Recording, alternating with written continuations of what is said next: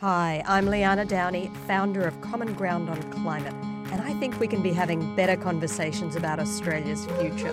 Conversations that bring us together to protect what we have. On this podcast, we're talking to a wide range of people to understand more about where we are, how we got here, and we're on the hunt for one big idea to safeguard Australia's environmental and economic future that we can all get behind. So join us and let's build common ground on climate together. I'm here with Kylie Walker, the CEO of the Australian Academy of Technology and Engineering. Kylie, it's fantastic to have you on the show today. Thank you so much for your time. Thank you very much for having me. Kylie, I'm going to start with a question that I'm asking everybody. If you could wave a magic wand and Australia would be the ideal place for you in about 20 years, what would that look and feel like? Well, that's a beautiful opportunity. Australia in 20 years' time, I think from my perspective, would be clean and green, first and foremost, and diverse and inclusive. And I think that we have an opportunity to be a, a technologically forward and global leading clean energy powerhouse that is built on the kind of research and application of knowledge that Australia, we know, is very capable of, of creating but that includes a whole range of different people in that ecosystem, in that knowledge creation and application ecosystem, so that we know that we have the most robust and inclusive and testable approach to that knowledge. And so that we make the most of every opportunity to build a, a thriving economy. That's great. I'd be interested to understand a little bit more from your perspective when you think about a clean and green economy. What are some of the benefits of that? What would it look and feel like to live in an economy that is differently configured than the one today? We would have zero waste for a start. So we wouldn't have that all of our rubbish goes to landfill. We would be able to build in from the beginning processes that account for being able to dismantle and reassemble the components of, of the products and the pieces that we manufacture or that we buy and use. In that sense, we'd start to see waste as a design or design failure rather than an assumed end point for the stuff that we produce. We'd be able to have an electrified um, transportation network. So uh, we'd be looking at not just private transport and cars and the infrastructure to support them, but also our freight. And we do have a lot of freight needs in such an enormous geographic area. We'd also be generating most of our energy from renewables and uh, looking at other clean ways to generate electricity and deliver it not just across Australia, but potentially exporting it to the world as well. Emissions would be very low because of that. And that opens up a whole lot of other possibilities. If you're starting to decentralize um, electricity production, for example, it, it, opens up a whole lot of other possibilities for, well, what we now call telecommuting, but I suspect is just going to be working in 20 years' time. And particularly for delivery of those services to remote and regional areas of Australia. So we might find that our cities are starting to look pretty different when that happens too, because why would you battle with traffic and commuting if you don't have to? if you can live somewhere that is an environment that supports and nurtures you as a person rather than is convenient to access your work. Great, thank you. Very helpful. I talked a little bit about the fact that you're the CEO of the Australian Academy of Technology and Engineering, but I'm interested to understand more about what that means and what you're working on at the moment. So, the Academy is essentially a network of 900 of Australia's leading experts in technology, applied science, and engineering. And they're people who are at the top of their game um, or who have been game changers across those disciplines in the private sector, the public sector, and, um, and the academic sector. And that means that we have this extraordinary opportunity. We have an access to a, a network of not just some of the best thinkers in the world, but also some really influential leaders across a whole range of industries. We've mentioned energy already, and transportation, but also infrastructure, all kinds of different sectors, medicine, obviously, and pharmaceuticals. What we do with that network of leaders and, and that network of experts is that we provide tailored and best available expert advice to the government, primarily the federal government. We also do that for business leadership, but people who are making decisions for Australia's future. We have a mission, in fact, to help Australians understand and use technology for the improvement of our society, our environment, and our economy. And that comes through in a number of ways. At the moment, what we're focusing on, I suppose, are three key areas. One is climate change, and that's mitigating and adapting to climate change using the best and most appropriate available technology. One is nurturing our young people, exciting and supporting them to pursue a career in STEM and to acquire the skills that are essential now, but are going to become even more essential to the, the workforce of the future in digital technology as well as in science tech and uh, engineering and mathematics. And the third is to support a thriving economy and a thriving uh, ecosystem that enables Australia to really amp up its capacity to apply the knowledge that we create. We're really good at creating knowledge. Our academic researchers are top notch by global standards. What we're not so good at by comparison with some of our OECD neighbours and others is translating that research and applying it for commercial benefit or for societal benefit. So that's something that we're really focused on supporting as well. And amongst all of that, we do things like we assist the government to create roadmaps for, for future technology application and growth in the nation. So, a couple of the recent ones we've done have been around transport, around technology in the health sector, around moving towards a circular economy, but really a, whole range of different uh, anything if you think about all of the different sectors in which technology and engineering play a part and that's let's face it pretty much every sector they're, they're, the spaces that we want to play in. How do we make sure that that is being done really well and really appropriately? I guess finally the other thing that we're working on and i think it's deeply important and it's not going to go away as a priority for us is helping raise the profile of and the understanding of um, australia's place as a leader in technology and engineering for 60000 years we've really been the, that ancient technology and engineering that has been in evidence in Australia over the millennia. We have absolutely no excuse for failing to integrate those knowledge systems and those learnings into the planning and the approaches that we take now and into the future. So it's something that we're going to continue to work on too. So, uh, a lot to get you very busy. You talked about your network of experts.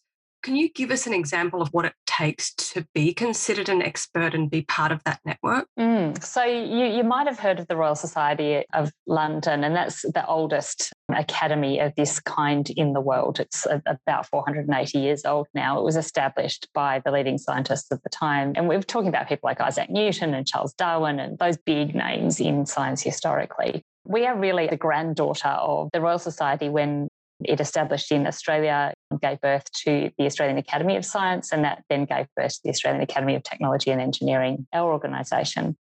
And in order to become a fellow of the Academy, you need to be elected by a group of your peers for outstanding and game changing contributions to your sector and to your discipline. So every single one of our fellows has either been a decision maker who has led structural change for the sector or they have been, and more commonly, they have been a deep subject matter expert who has significantly advanced either the uh, sum total of the knowledge or the approach to a particular discipline or the way in which it's applied in the world. So, 900 people, when you think about the, the population of Australia, doesn't sound like a lot, but it's very deliberately incredibly choosy because we want those people who are genuine game changers, who've started to, who've shifted the goalposts for their particular discipline or who have invented, indeed, invented a whole new discipline. Yeah, I think it's really helpful. It'd be interesting to understand a little bit about how you got into that work. What, what was your path? I'm I'm like the uh, Australia's biggest professional fan of science and technology, so I have the absolute delight of being paid to do that, and I've been doing that for some years now.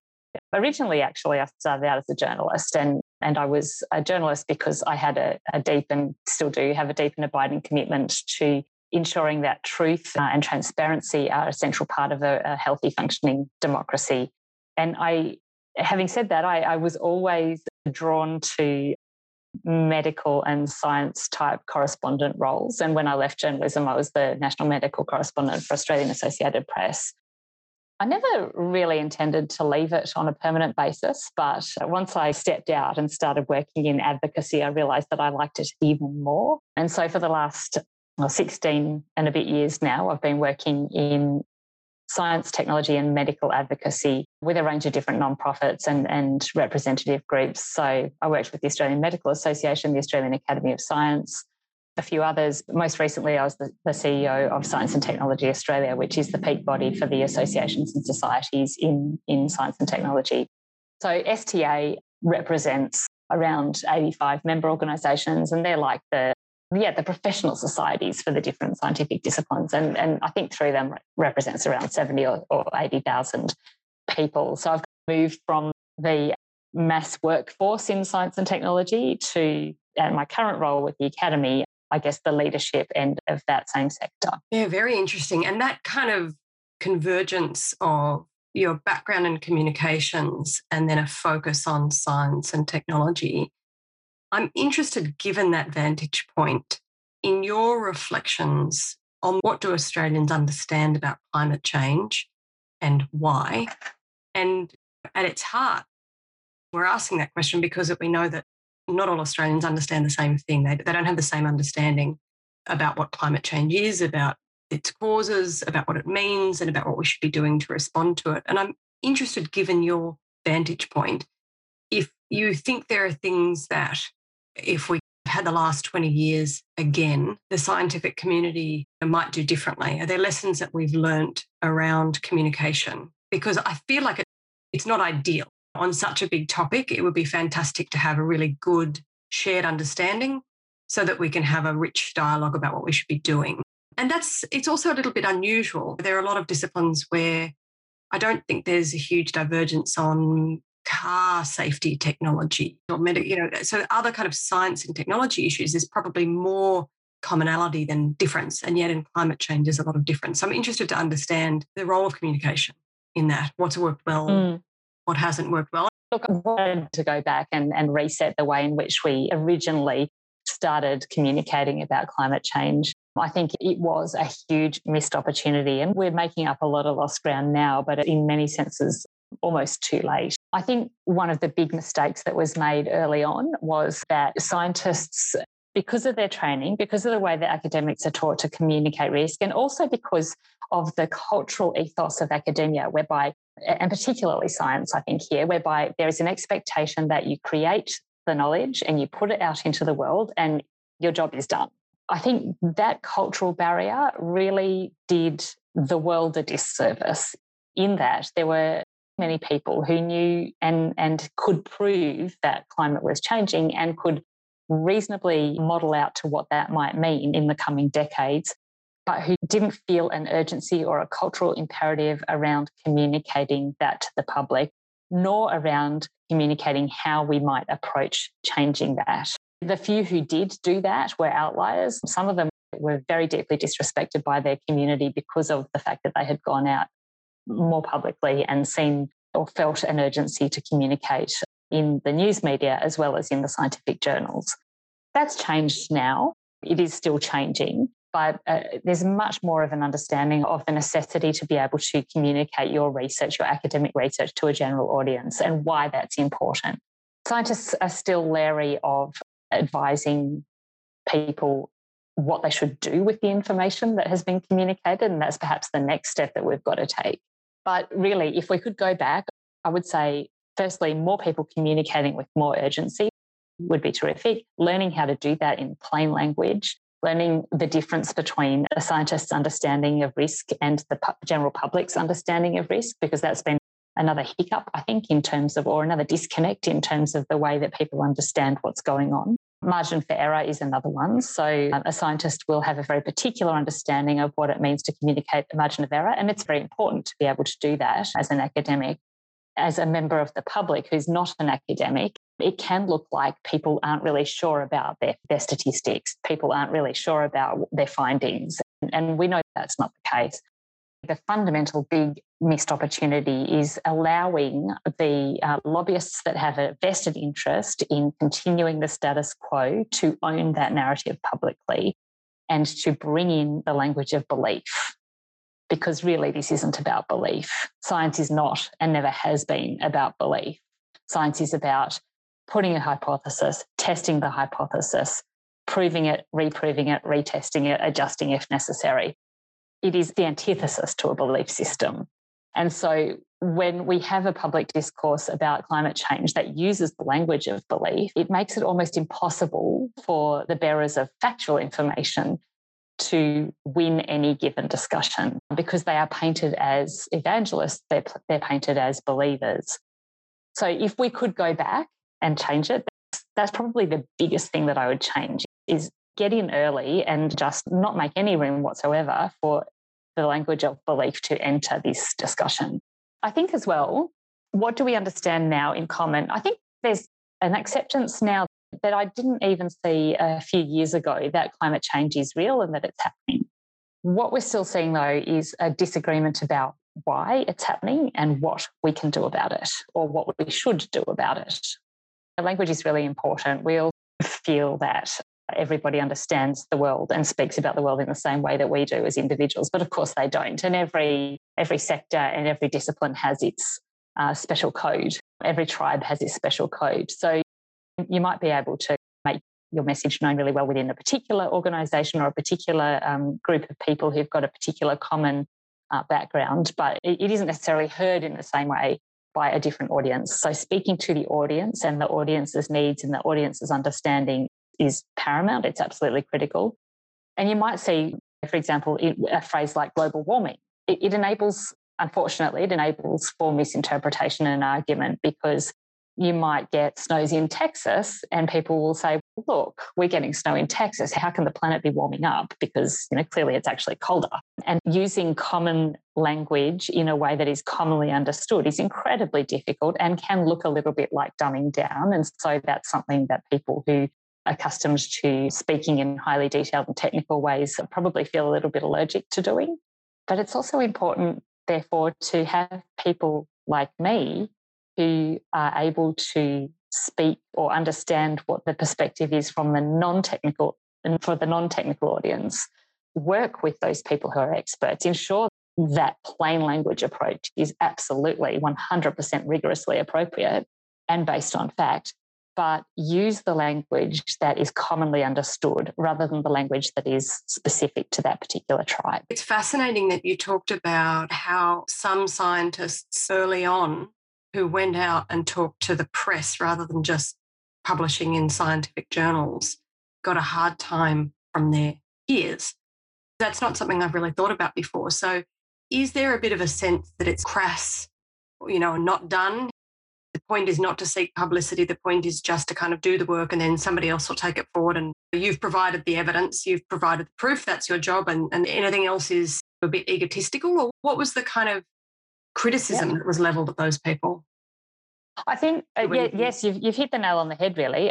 When you think about the way in which scientists are taught to communicate and to write up their papers for, for academic journals, the whole premise is that they remove the self mm. from mm. the language. They're taught from day one, before they even get to university and start specializing, they're taught that the scientific method requires almost a universal pretense that a person's not involved. It's all done in the third person. It's all done in a neutral language in, in such a way as to imply that th- these facts speak for themselves. There was no person involved in presenting them. And I think that has pervaded the culture um, of academia to the point where, in this particular instance, it has become not only not useful, but actually quite damaging. Because there is an expectation that if you are working in the pursuit of knowledge, to be pure about that pursuit, you have to be without ego. You have to remove yourself entirely from the situation. The next implication of that is that if you go out there and speak about your work in a non traditional forum for academia, if you speak about your work with leadership, if you speak about your work um, in the media, if you speak about your work on social media, that you are demeaning yourself somehow and you're demeaning the, the profession somehow. Now, as I said, that has changed now. We've still got a little bit of change to go, but there is a much better understanding of the benefit of communicating your work to a, general audience, not just in climate change, but in science more generally. I think the scientists that I've worked with over the years have deeply understood the benefit and almost the social obligation, really, to ensure that the knowledge that they have created or the knowledge that they have discovered to be communicated to broader society. Because really, what's the point of advancing that knowledge if we can't benefit from it? So there's a growing understanding that it is actually part of the job to talk to the public and decision makers about your findings. What we haven't got to though is what do you do about it? And I think I think that whether we need a whole different group of people to come in and say, okay, these are the knowledge creators and these are the knowledge appliers who ought to be coming along and saying, this is what has been found. Here is how we're going to address it, or here are three different ways to address it, and here's what's going to happen if you do it this way or this way. That, that's the part that we are, I think we really need to, to focus on much more stringently now, rather than saying someone ought to do something about it. Lay out a pathway, say, here are the things that you can do about it. And here are the consequences if you choose A, B, or C. Yeah. In a way, that's part of the ethos of Common Ground on Climate, which is that actually we need more people at the table. I don't think the solution is necessarily in requiring any particular group of specialists to pick up all of the parts of the problem, but it's actually about bringing a whole lot of different expertise and specialist knowledge to bear, but really working together then to come up with answers. You touched on it a little bit, but I think it'd be useful to hear it in really common language that idea of the margin for error. And for people who remember way back when, and again, I was not in the scientific community, but, but hearing these things as came out. So the, the global research that comes out and is peer reviewed through the IPCC, which aggregates a bunch of research, each time that came out, and it came out every few years, there was a commentary about the margin of error. And each time that margin of error got smaller, and if I remember correctly, the question that was really about was not is this happening, because I think there's there was a lot of confidence around is this happening, but you were saying that we don't have still a shared understanding in Australia on is what, what's the cause? Is it because of human activity? And that margin of error is something that every scientist has to put in every paper that they ever write. But most of us are not reading academic papers, and most of us are not hearing about the output from academic papers in the newspaper. That, to your point, that's actually not something we're reading about a lot. So people are not used to that language. So, can you just give people the plain English understanding of what a scientist means when they talk about a margin of error and what a normal range is? I'll give it a shot. Better you than me. I, I don't know if I can. Yeah, no, I don't know if I can answer what a normal range is, but but okay, let's see how we go on this. It is any science, that's true. But if you're looking at science that involves modeling and making assumptions, then you're going to have a, a much greater chance that you're going to get one component or a couple of components slightly off, and that's going to have an impact on the end result of, of where your model goes. You think about the system called the planet, like this system has so many different inputs, and some of them are being managed by people and the way that we live and work and behave on the planet and many more of them are being created by the natural world, both on our planet and in the universe around it. It's an incredibly complex system. And so it would be a lie for anybody to say, I know precisely how all of the different parts of that system are working and what impact they're all going to have on each other. And if we push a button in this place on that part of the system, a light's going to go on precisely in this place at that part of the system. What is possible, though, is to be able to say, based on the knowledge that we have about all of the different components of the system, and based on our observation of what's happened in the past, if we push the button in this place, then it's highly likely that the light will go on in that part. So, you do have to, as a scientist, when you're writing an academic paper to be published in a journal, in order to be taken seriously, you have to account for the fact that you don't have all of the information, that there are going to be inevitably some unexpected potential factors that come into play. And that's that margin of error. You can't say unequivocally that A plus B equals C when you're looking at such a complex system. It doesn't mean that they don't know what they're doing, though. And I think that's the bit where that kind of gap um, occurs because those who are not routinely reading scientific papers or academic journals, and that's, let's face it, most of us are not routinely doing that, perhaps expect and have been taught to expect that scientists have knowledge that is absolute. And therefore, when a scientist says the potential margin is about 2%, say it might go up a bit or it might go down a bit, depending on all those different complex factors. The temptation, I think, is to want something that's a little bit more certain than that. We want the, scientist to say it's 100% certain that X equals Y. And so I guess as people, we instinctively interpret the very responsible disclaimer that there's a margin for error as a lack of confidence in the work that's been done. And that's absolutely not the case. It's not a lack of confidence because if there was a lack of confidence, it wouldn't have been published in the first place. There are thousands and thousands of papers that get rejected that never get published because they haven't met that level of confidence or they haven't been able to be tested and verified independently or they haven't been structured in the most appropriate way.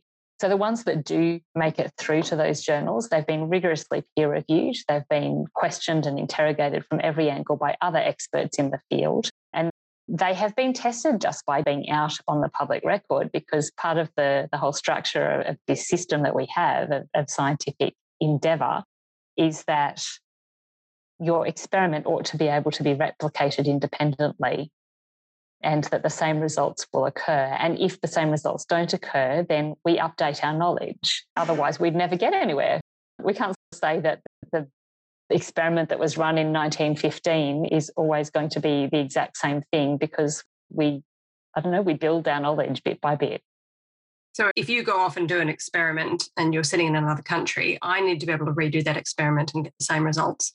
And, yes. and in fact, there are and, examples of things where that hasn't happened and then they've been struck from the public record. And look, probably the best known example of that is the the uh, fictitious link between the MMR vaccine and autism. We've all heard of it. It's a myth that persists to this day, but essentially it was an experiment that was not appropriately conducted. It did make it out into the public, and then it has never once been able to be replicated, proving therefore that it's not true. So many other people have tried to redo that same experiment and it has not it, it just hasn't stood up to that scrutiny. And so now you let that go and you say that was wrong. We've got a new understanding of the situation. If we didn't have that fundamental capability to independently replicate experiments verify that the same results came and and underpin therefore the truth of those then um, the scientific method wouldn't exist and we wouldn't advance knowledge of course, there are studies and results that are published in the public media. Probably people see them more around health most of the time. A study that looks at the relationship between eating red meat and certain types of cancer or exercise and heart disease. Those sorts of pieces of research are being published all the time. There's a lot of kind of news um, journalism around those. But I think, as you said, very rarely, if you went back to the source academic papers, they would have their margin of error recorded there and they vary in their margin of error, but they're never zero. And so that's not recorded. So when you see in the public press a link between A and B has been proven, or if you eat more vegetables, you lower your risk of heart disease, for example, that research will have a margin of error, but the degree of confidence is such that was able to be published and that link was able to be asserted. And I guess what I'm hearing you say is that link is the link that's been replicated over and over again by many scientists and should be talked about in the same language as we talk about that research on health, but it hasn't always been for various different reasons. Absolutely. Yeah. And uh, look, the media is not without responsibility in this sphere as well. I think the media has been complicit in allowing this issue to become politicised, unfortunately. Because, like you say, if the science on climate change had been reported 20 years ago in the same way that the science on nutrition is, is reported, then that debate about belief and that debate about that polarity that comes with the politicisation of an issue would not be, it just wouldn't be a thing. The debate might still be there, but it might be about how do we address it rather than is it real? Big challenges. I, I, was also interested in looping back to something that you said is part of your work at the moment, which was you talked about technology that Australia's had and engineering that Australia's had for 60,000 years. And I'm interested to just hear an example of the kind of engineering that you're talking about. So, an Indigenous technique in some field and how we are or could be using that insider knowledge to apply to a modern context? One is aerodynamics. So the tools that were created by the first Australians, incredibly simple, elegant, appropriate for purpose in a way that the rest of the world took tens of thousands of years to catch up on. So the aerodynamics that you look at in a, a really well made and traditionally made boomerang are very similar to that of a fighter jet. It took the rest of the world a long time to get to that point, so the same point that was reached uh, many tens of thousands of years ago in Australia. There are two other areas that where there are some really immediate and obvious applications for the integration of ancient and modern knowledge systems. And I'm talking about the systems as well as the actual information and the facts in those systems because it's a very different. I've been speaking a lot about the scientific method, but the way of building knowledge for Indigenous Australians has been a very different approach, but it's not any less significant for that. One is around land and water management, and Indigenous Australians spent tens of thousands of years many generations, perfecting and balancing the interaction with the environment to ensure that people could live in harmony with that environment in a way that was utterly sustainable. We in our modern society have gone a long way away from that we see the environment or the land as a resource to be utilised in our service. I, I, would be deeply interested in looking at how, if we are to approach land and water management with an Indigenous perspective integrated with modern scientific knowledge and engineering knowledge, how different would that look? I don't know. I don't know the answer to it, but I, geez, I'd be keen to find out because th- there's an intrinsically uh, sustainable approach there that I think we're missing out on right now a lot of the efforts towards reconciliation in this space have been around encouraging and supporting Indigenous people to pursue and succeed in a career in STEM. And I think that's very important and we should continue to do that. But I think alongside that, it is absolutely critical that we do not waste the knowledge that has already been built up in a very different way. And that is really the, the deepest expertise on this particular environment, on the Australian environment, that we're going to find anywhere ever. But one example recently that has just blown us away a little bit at the Academy of Technology and Engineering is that one of our new fellows who was inducted last year has worked with Indigenous communities to explore in depth the properties of spinifex, so Australian native grasses, which have been used for many different applications in uh, traditional societies in Australia, have now been based on the properties that this fellow has uh, learned about through talking with and working with Indigenous communities, he's been able to um, apply that knowledge to create a much um, stronger, lighter, and and less um, allergenic alternative to latex. So he's created a whole new series again in, deeply in partnership and genuine partnership with indigenous communities who are the holders of the traditional knowledge created a, a process for this stuff that that's creating gloves and condoms and other surgical applications of latex that's made of spinifex. And it's not going to have the same kind of um, allergic response that latex provokes in a lot of people. And it, it, it's stronger, so it's safer, therefore, if it's being used to protect people against disease and transmission. Yeah, it's a terrific example of the kind of stuff that can be done, I think. And then from the engineering perspective, I guess some of the things I've had in mind are in Australia, we have got the oldest cultural site on the World Heritage Register, and it's an aquaculture site in Budj Bim in northwest Victoria.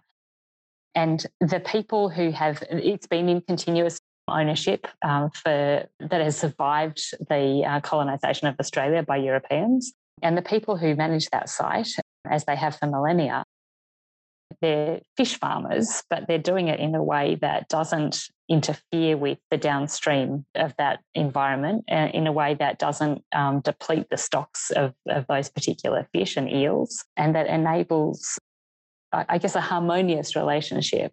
So there are lessons there for us for agriculture and aquaculture as well. I think that's fascinating. You use the term sustainability. I think the risk with any term that gets bandied around a lot is it either loses its meaning or kind of it takes on meaning that's not appropriate. But what I heard in the way that you were using it was really going back to its origin, which is the idea that we can sustain the life that we want to have on, on, the, on the land so that we can keep being here and keep consuming food and water and, and products. It's not that people aren't using resources. And it's not that Indigenous people weren't using resources. They were using resources, they were consuming energy, but they were doing so in a way that meant that they didn't run out of trees, they didn't run out of fish, they didn't run out of food. I, I think it's really interesting because I think we often assume that that sort of oh, it's always the way it's been. But when you look back in history, one of the things that strikes me as a kid, we used to watch Leonard Nimoy, the guy who played Dr. Spock, used to have this TV show, which was, you know, uh, unsolved mysteries.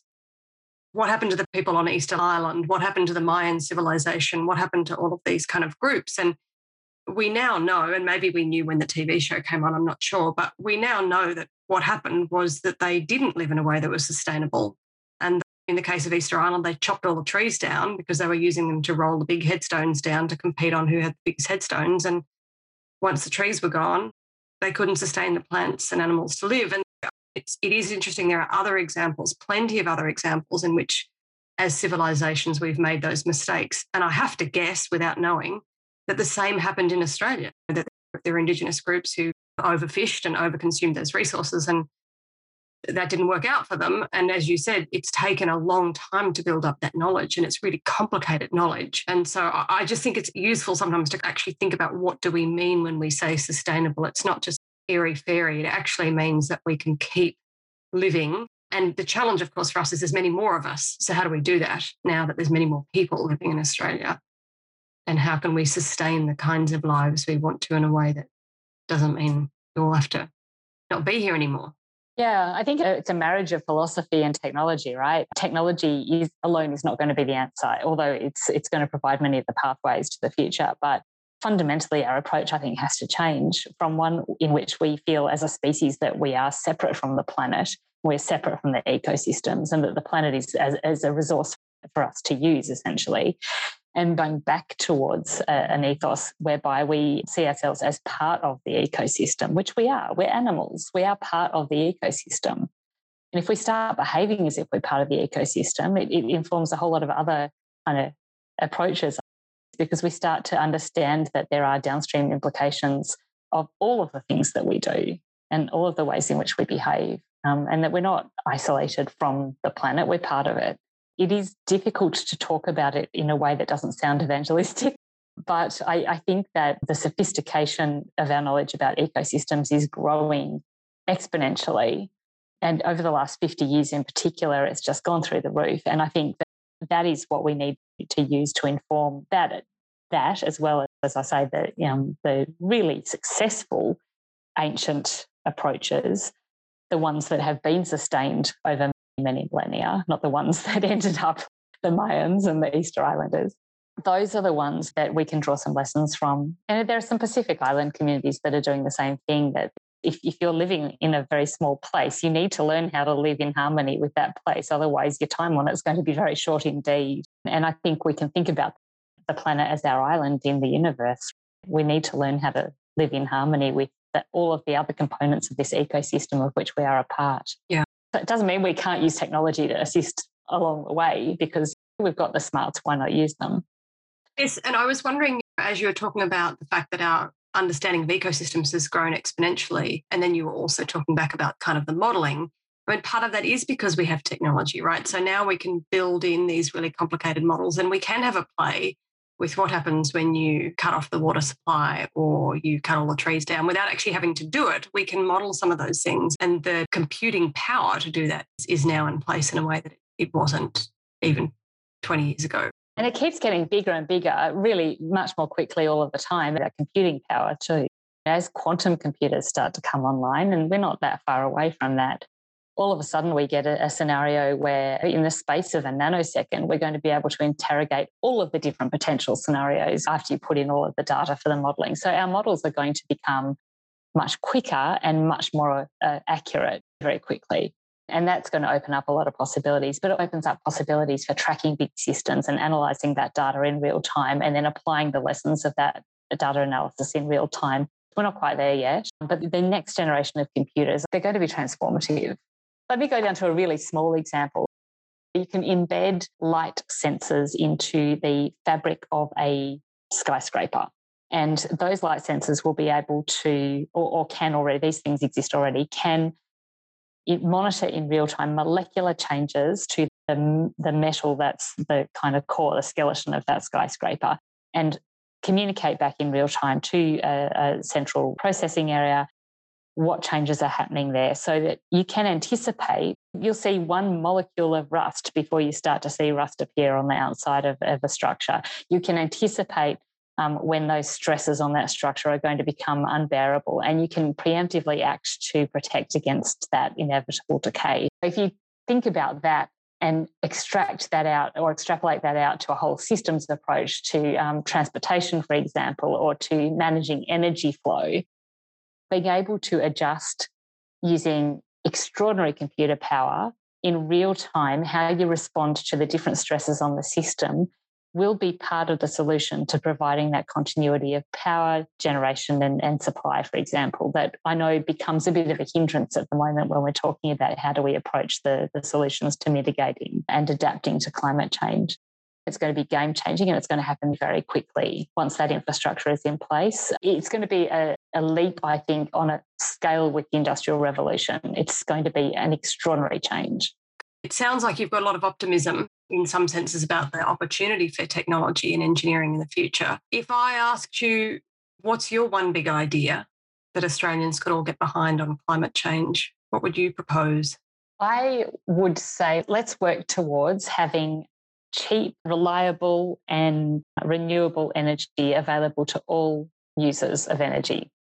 So I think having all of those components are important because renewables great, but it's not going to work if it's really expensive. Uh, cheap is great, but it's not going to work if it's if it's not accessible to everybody. So we need to have all of those components in place. And, and that's something that we can, and I think we'll move towards. I think we absolutely can do it. I know we've got the technology to do it.